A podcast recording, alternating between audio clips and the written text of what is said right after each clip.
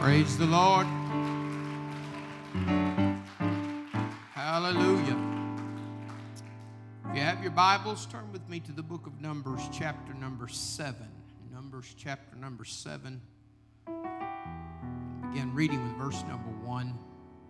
I look at a great crowd of people here on Wednesday night, and uh, I told Brother Austin I was glad that their youth room wasn't ready yet. More people here. That also told me that we did a good job of keeping it a secret who was preaching tonight. Uh, I am thankful, thankful to be in this church. Numbers chapter number seven, verse number one. And it came to pass on the day that Moses had fully set up the tabernacle and had anointed it and sanctified it and all the instruments thereof, both the altar, all the vessels thereof, and anointed them and sanctified them. Just skip to verse number three. And they brought their offering before the Lord six covered wagons and twelve oxen, a wagon for two of the princes, and for each one an ox. And they brought them before the tabernacle. And the Lord spake unto Moses and said, Take it of them, that they may be to do the service of the tabernacle of the congregation. And thou shalt give them unto the Levites. You're going to give these wagons, these oxen to the Levites. The Levites were the priesthood, they were the ones in charge of the tabernacle to every man according to his service. And Moses took the wagons and the oxen and gave them unto the Levites. Two wagons and four oxen he gave to the sons of Gershon according to their service. Four wagons and eight oxen he gave to the sons of Merari according to their service under the hand of Ithamar, the son of Aaron the priest.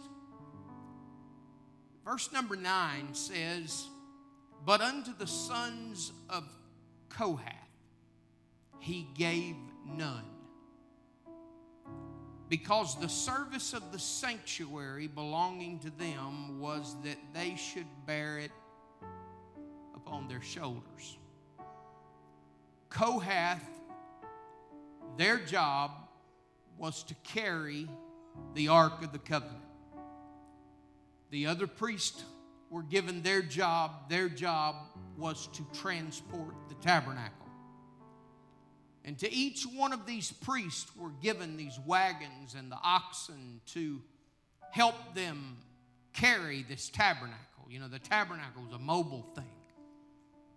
But Kohath didn't get a wagon. No oxen, no wagon given to Kohath. I'm going to just continue for a few minutes tonight uh, what I spoke just a little bit about on Sunday morning how that God said He delivered Himself into captivity. His, his story was the way that He put it in Psalms was that He delivered Himself into captivity. The Israelites said the ark was stolen from us. So I'm, gonna, I'm just going to carry on from that for just a few minutes tonight. Is that all right? Turn around and tell somebody you may be seated.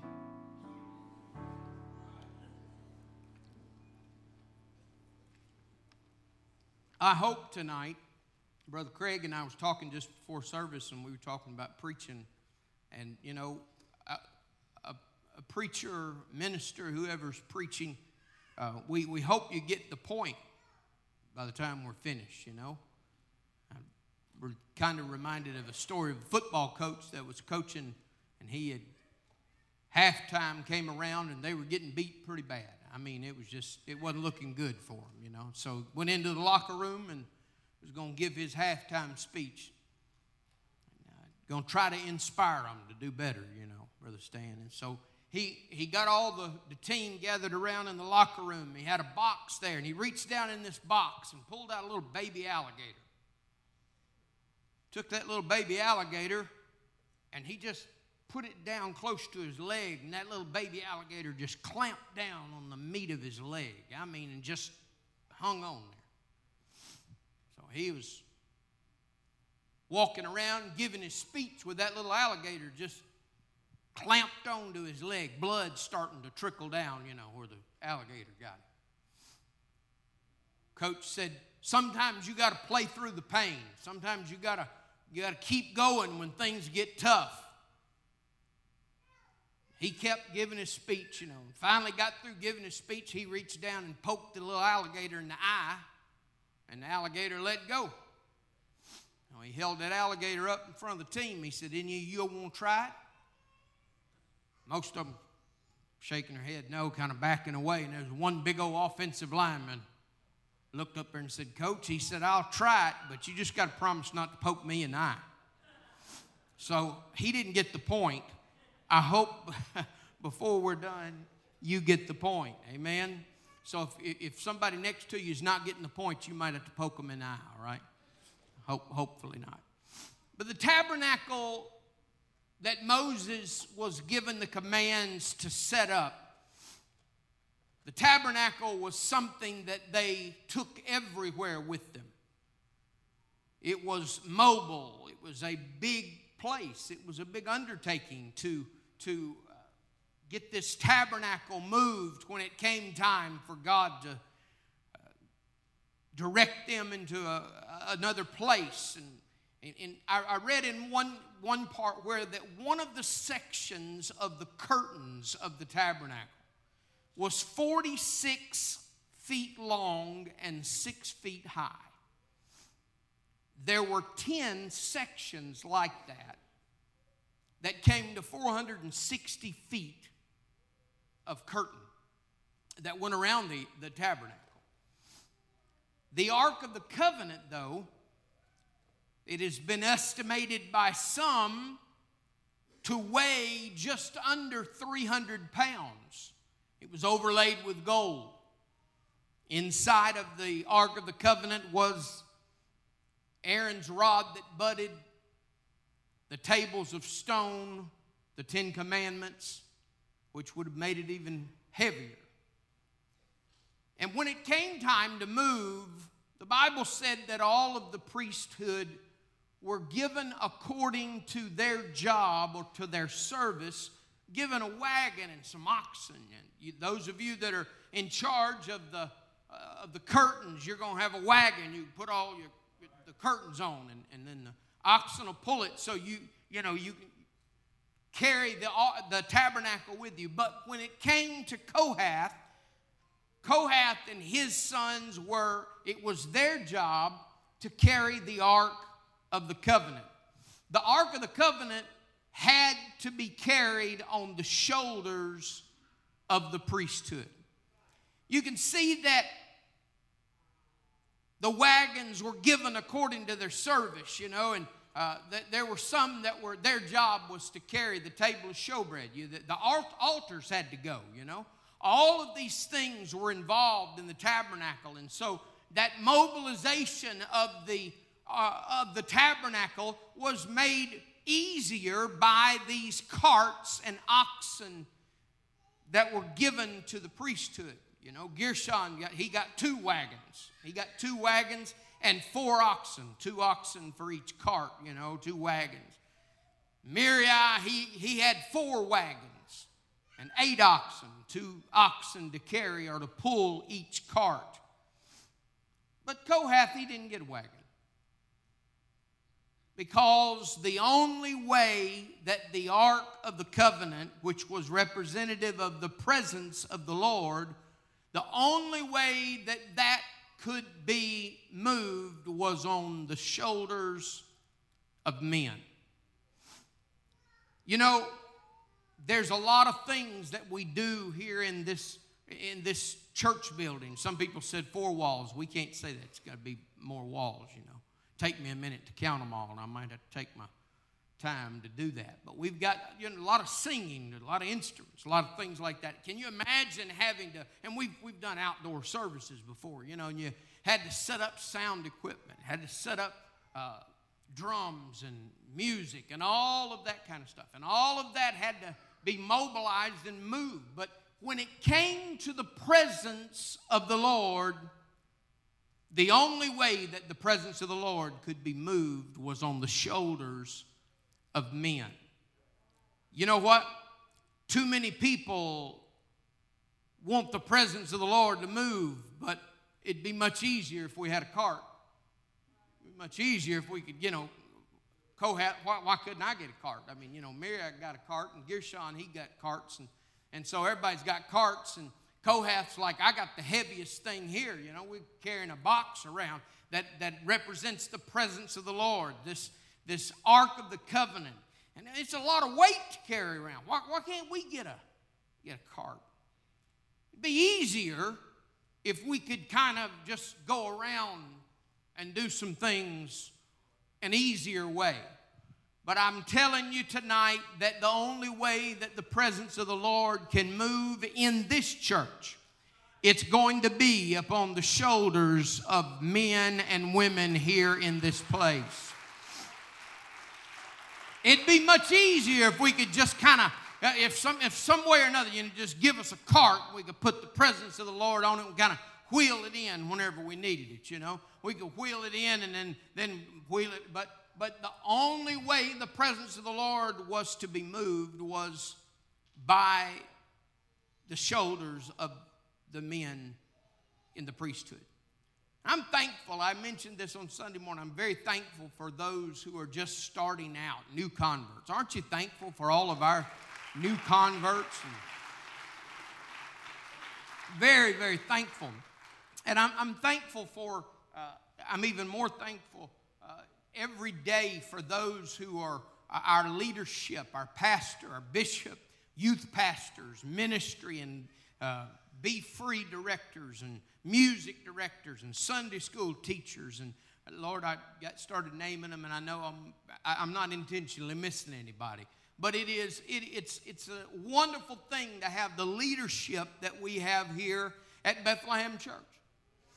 But you know that, that the thing is, is that those of us that are here day in or three times a week, you know, we're here twice on Sundays and then on Wednesday nights. And, and it's, it's, we've been in church all of our life, Brother Patton. We've, we've been coming all of our life, you know. And it'd be much easier, you know, sometimes if we could just get a cart to wheel that, the presence of the Lord in on, you know. But but it cannot be done that way. The only way that it's going to happen and the only way we're going to have the move of the presence of the Lord that we need is going to be when men and women bear that upon their own shoulders. I mentioned it on Sunday morning. We talked about it just for a moment or two about how that the story of the Ark of the Covenant being stolen is a story that we've all heard. How that, you know, the children of Israel had, had that they, it had always been that they consulted God before going into battle. You know, that, that was, that, that was the common thing. That, that wasn't something that they just started. they they would seek the face of God and, and the, the prophets of old and uh, all the way back into the book of Genesis, they would seek out what they should do. And the, the Israelite story was that uh, when they got defeated in battle on one day and lost 30,000 men, one battle, one day, they decided we need to get the Ark of Covenant out here because we just got, we just got beat bad. And, and, and they start looking around, you know, and, and kind of uh, I would say probably pointing fingers at one another. Did, didn't you talk to the Lord about this? I mean, I, I would have, but I was, you know, we, they started the battle early. You know, I had to hurry up and get out there. And it's kind of the things and the way things go, and we kind of go through the motions, and we, we're here, but sometimes we're not here. I, I remember uh, being at Jackson, Mississippi, at Jackson College Ministries, and their choir uh, concert they used to have back years and years ago when I was a teenager. And Brother Thomas Craft, I won't ever forget, he pastored the church in Jackson, Mississippi. Brother uh, Tucker, you, you know who I'm talking about. And uh, he got up that night and uh, he said, For those of you that are here tonight, he said, and I know some of you are, I really don't think he meant to be funny. I think he said it accidentally, but he was right on the money for sure. But that's what it is. Sometimes we're here, but you heard people being here, but they're not all there, right? But those of us who are used to going through the motions, and, and the story goes that they brought the Ark of the Covenant out onto the battlefield, and that next day, during the next battle, the ark, they said, was stolen from them. The Philistines stole the ark of the covenant. But to hear God's side of the story, in Psalm 78, God said that He forsook Shiloh and He gave Himself into captivity. He said, I would rather be over there with the heathen Philistines who at least know my power than to be back in Shiloh with a bunch of folks that all they're doing is going through the motions. They're not really seeking me. They're not really, they really don't care what I have to say about it because it's kind of gotten to the point where we're just kind of having church and, and, and we're going through. We can't afford to just go through the motions, can we? What we need in this day is a Holy Ghost revival, a red hot Holy Ghost revival. God, His side of it was I, I, I, I'm not going to be treated like something you pull out just in case of emergency. You've seen things, and, and there'll be a, sometimes you'll see a, a piece of glass on a box on the wall, maybe a red box, that glass, and it says, in case of emergency, you break the glass and get in there and get the fire extinguisher, whatever. Only in case of emergency you, do you use this exit. This door, you said that door, it, it, it's, a, it's a door. It could be used. But, but when you've got that, they got the alarm on it, you know.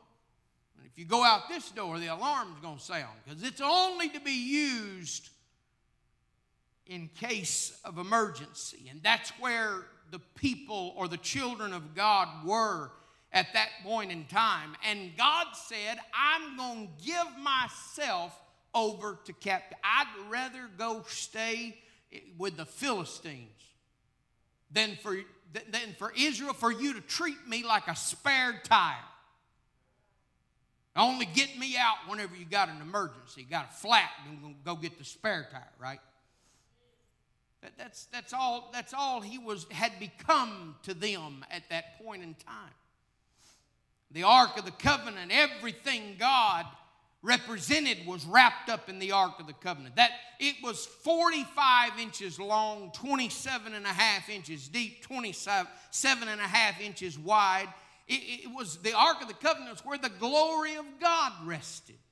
This wasn't just a, a, a keyboard. It wasn't just a, a, a podium or just a pew. It was representative of where the presence of God was. On top of the Ark of the Covenant was the mercy seat. And between the wings of the cherubim, that's where the Bible said that the glory of God rested.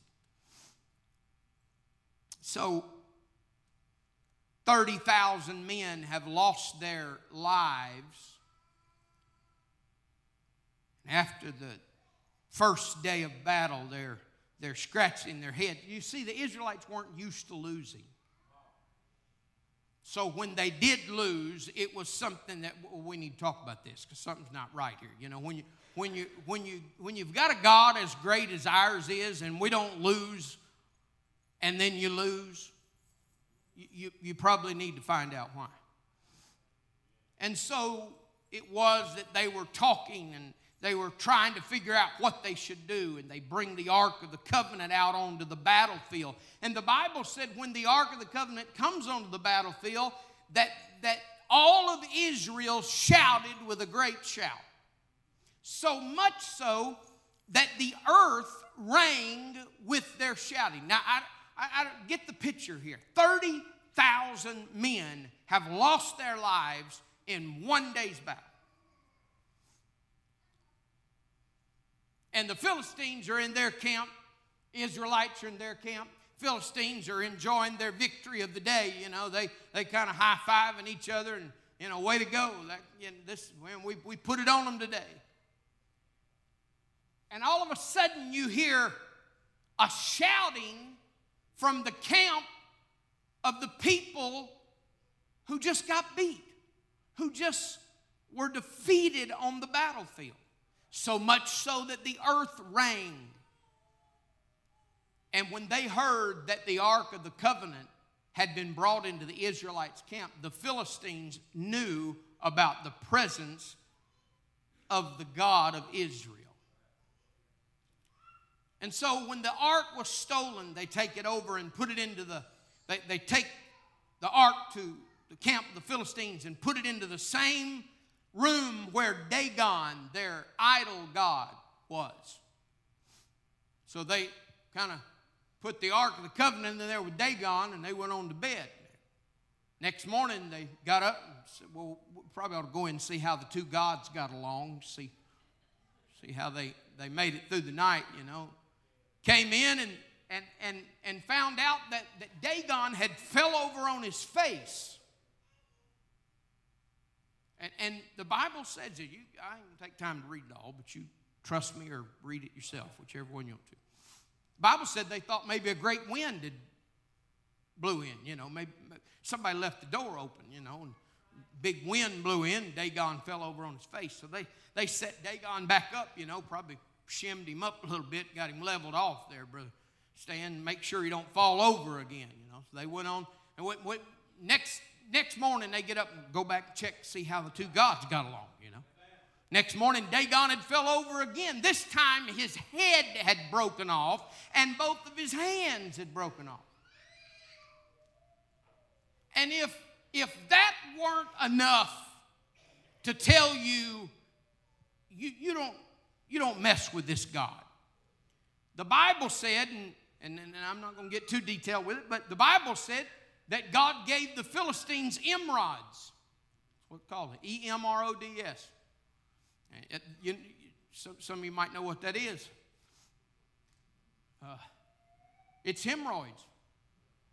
It's what the Bible said. It gave, gave the Philistines that terrible. He, I'm telling you what, emerods wipe smile off your face. Y'all smiling now. I don't know if anybody knows what I'm talking about or not. Smile now, but I can tell you what, Philistines weren't smiling.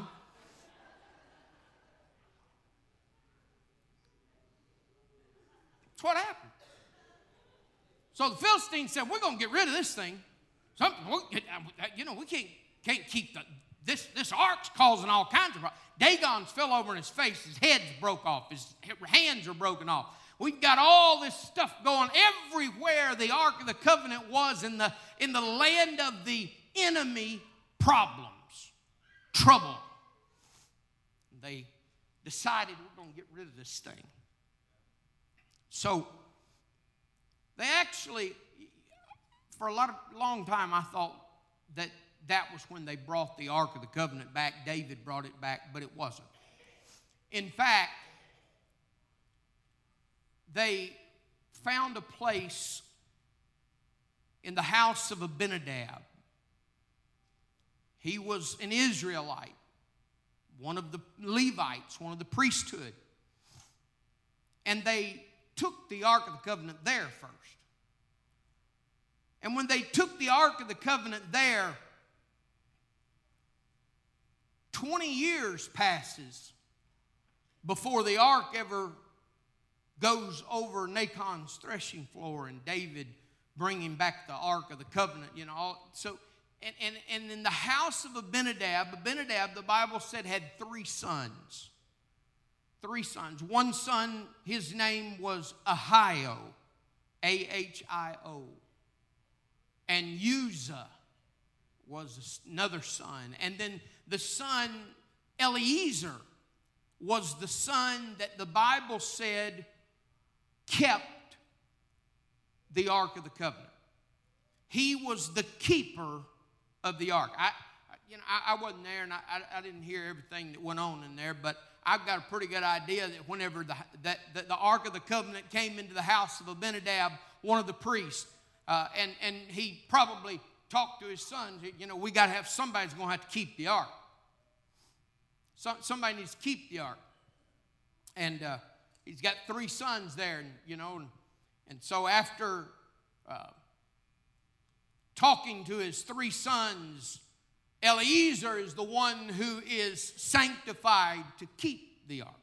I, I have a feeling that somewhere in that conversation, maybe uh, whenever Abinadab said, Some, one of y'all to have to keep the ark. We need somebody to keep it. Ahio, Ahio probably said, I got some room out in my shed. We could put it out there, you know. Or uh, Uzzah may have said, you know, we could put it out in my barn. I got a little extra room out there. We keep it out there. But th- they weren't getting the point. They needed to be poked in the eye because they weren't getting the point. Because keep did not mean to store. When I began to look at this word to keep the ark, that Eliezer was sanctified to keep the ark. Eliezer, he was to guard, to keep watch and ward, to protect, to be on one's guard. It wasn't about just, just putting the ark somewhere and having a place to let it sit. It was somebody had to be on guard and make sure to stay awake. Even one definition says stay awake. To keep or to be a keeper of the Ark of the Covenant. I, I you know, just kind of thinking of how the conversation may have went. Uzzah, after he found, finds out, well, it's just not about a place to store it. It's not about a place just to sit it and, and allow it, you know, to have room for it. But somebody's going to have to stay up. Somebody's going to have to, this is going to have to be something that you're going to have to take this to heart. And, and we, the, the ark is, is, is now moving back to the place where it needs to be, back with the, the, the children of Israel. It, we, we've got it headed in the right direction. So uh, we can't allow anything to happen to, to thwart what's going on here because all this time, the saddest part of the story is that in Shiloh, where the ark used to be, they kept doing things the way they'd always done them. They kept offering sacrifices. They kept going through all of the rituals and the routines of, of, of, as if the presence of the Lord was still there. But keep meant to guard it, you know. Can you Eliezer had to make up his mind that I am going to watch guard. I'm going to make sure that the ark is protected. I'm not going to allow anything to happen to it because, uh, see, Eliezer had bought into this thing that the presence of the Lord needs to get back to Israel, and we need the presence of the Lord in our midst. But, but using Ahio, they, they had, uh, you know, well, I, I would, Dad, but uh, I'm, I'm kind of busy right now. I got some stuff going on, you know. I got some things I got to take care of. And, you know, they, they were all pretty young guys, I guess. And I don't know. Brother Trey, can you imagine trying to pick up chicks, trying to hold on to the ark, you know? Everywhere you went, you had to take the ark with you, trying to get a date, you know? everybody's already heard of everything that's going on with this ark, and there'd been there'd been so many lives that are lost. Everything, all of it over the ark. And, and, and two of them didn't want anything to do with that. I mean, that's going a little too far. You know, much easier. We just get a cart, we put it on, you know. But Eliezer was sanctified to keep the ark. It's something you have to form a habit of taking care of. It has to become part of your life. And if you and I are going to protect the presence of the Lord and it being in our midst, we're going to have to make it a point to take care of the Ark of the Covenant.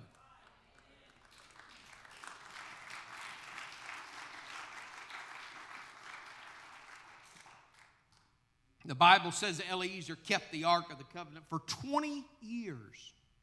He did this. 20 years. A keeper of the presence of the Lord. He, he, he, he, he basically had said, I never again want to be without. the presence of the Lord. But here, Israel is all they, they can think about is, you know, when we lose a battle and we need it.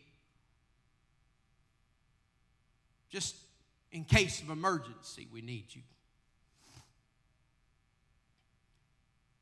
And as David was getting ready to wanted the ark back, David becomes king, and he is he is desire. You know, the, the, sad, the other sad part is hardly anybody in Israel even asked about it. You know, no, nobody's really concerned about where it was. They were still doing what they always did, kept on going through the motions. And it came time for the ark to be moved from the house of Abinadab. Eliezer had been keeping it for 20 years. And the Bible said that they put it on a cart. They put it on a cart. And when the ark came to Nachon's threshing floor, there was a terrible thing that happened there. Because the Bible said Ahio drove the cart, and Uzzah ran out in front of the cart, waving at everybody, hey, this is the ark of God coming through here. Everybody back up. It's amazing to me how Eliezer's name's not even mentioned because when it comes to the public show of bringing the ark of the, pres- the presence of the Lord back into the house of Israel, that all of a sudden Ahio and Uzzah, they won't get involved. But Eliezer was the only one that was willing to privately and do what it took to keep the presence of the Lord. He was the one that was willing to get in there and pray whenever nobody else was praying. He was the one that was willing to worship when nobody else would worship. And the Bible said that whenever the ark came back, that it looked like the ark was going to tip off of that cart because the oxen shook it. And the Bible said that Uzzah stretched out his hand to steady it, and God smote him dead. I don't know about you tonight, but I think, and I hope you got the point tonight. I hope you don't have to be poked in the eye to get it. I, we, we've got to make sure that we have the presence of the Lord with us. It's got to be more than just a, a passing thing. Can you say amen? Why don't you stand together? I want to make sure that I'm a keeper of the presence of the Lord. I want to make sure I'm willing to do whatever it takes to keep the presence of the Lord where it belongs. Can you say amen? Why don't you just lift your hands right now and let's go to the Lord in prayer? Would you just talk to Him for a moment? God, we love you and we thank you, God, for your presence that we felt so many times. But God, would you forgive us for the times that we haven't been willing to keep, to, to, to make sure that the presence of the Lord was here? God, help us to go from this place tonight Help us, oh God, to be able to leave this place with a made up mind to be a keeper of your presence. Why don't you do this? Just gather in just for a moment or two and let's just talk to the Lord for a few more moments before we're dismissed. I feel like I need to ask God to forgive me for times that I haven't been doing everything that I should have done. Would you just lift your voices, begin to talk to Him right now? Come on, do that right now. Lord, we love you. God, we need you. We need your presence. We need a revival, oh God. We need your presence in this place. We can't do anything without you, God. We've, we've realized that, God. God, forgive us for not doing everything that we could.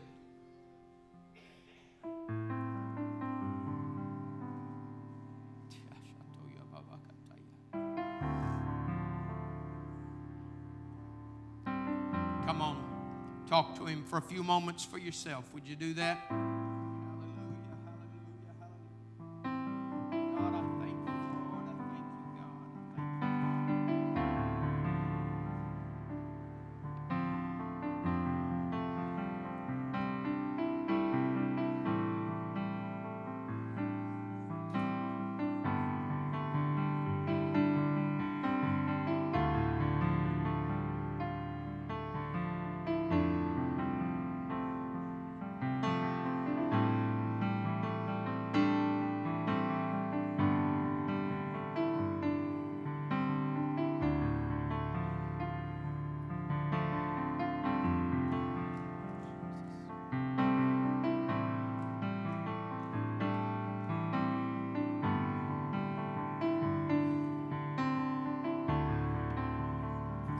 We lift our hands and lift our voices unto God right now? If you want His presence in your life at all times, let Him know it by opening up your mouth and speaking to Him.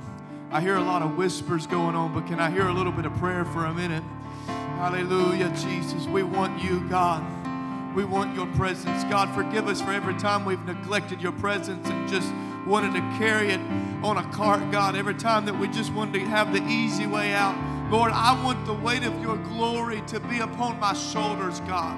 I want the weight of your glory to be upon my shoulders, God. That everywhere I'm going, I've got the presence of the Lord upon me. In the name of Jesus, I want your presence. I can't make it without you. I can't live without you. I can't I can't survive without you, God. I need your presence. I need the glory of God in my life. I need the Spirit of the Lord to take over and rule and reign in every part of my life, every aspect, every day, every moment, every second. Let the presence of the Lord be upon me, God. I want to carry your presence, God, on my shoulders. I don't want it in a wagon behind me, God. I want it on my shoulders, God. I want it on me, God. Let the presence of the Lord be upon me. Let it be upon us all, oh God. Let the anointing follow us everywhere we go. Let the anointing be upon us everywhere that we go. In the name of the Lord Jesus. Come on, let's pray for a little bit. Come on, let's pray for a little bit. Hallelujah, God. We want you. We want you. We want you. We want you, Jesus.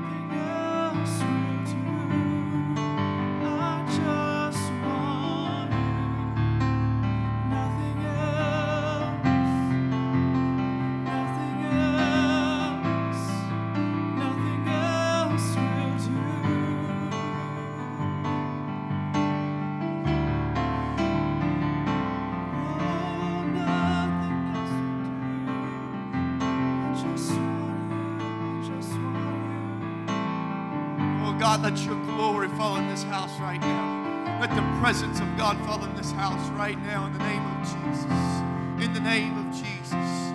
We desire you. We want you, God. We want nothing else but you, Jesus. Hallelujah. Hallelujah. Hallelujah. Hallelujah. Come on, lift your hands one more time. The presence of God is still in here. We still have people praying that need a touch from God. Hallelujah. God, in the name of Jesus, pour your presence out upon every person in this room. Let rivers of living water flow in this house, oh God. Let rivers of living water, rivers of life flow in this house. And let it let it make make uh, every dry place a, a flourishing place. Let every desert land be turned into a, a place of life in the name of Jesus. I pray that the rivers of living water would flow into every barren place, into every dry place. Oh God, in the name of Jesus, in the name of Jesus in the name of Jesus. Every person that's been dead, every person that's been dry, every person that's been away from the presence of God, I pray right now that the presence of the Lord would be restored in their life, that the, that the rivers of living water would be restored in their life. In Jesus' name. In Jesus' name. In Jesus' name. Hallelujah. Hallelujah.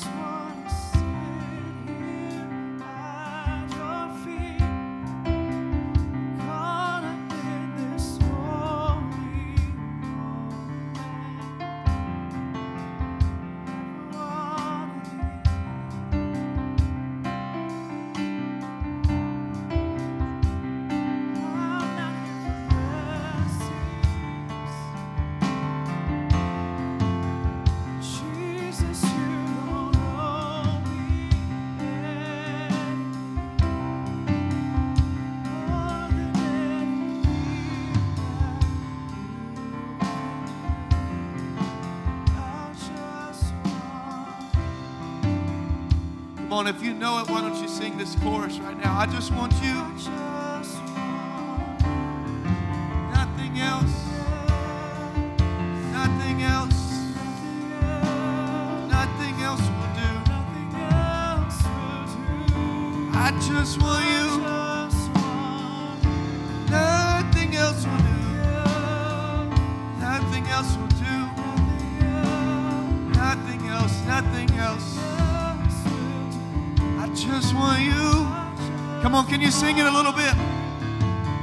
Come on, sing it from the bottom of your heart like you mean it. Nothing else. Nothing else. Nothing else. I just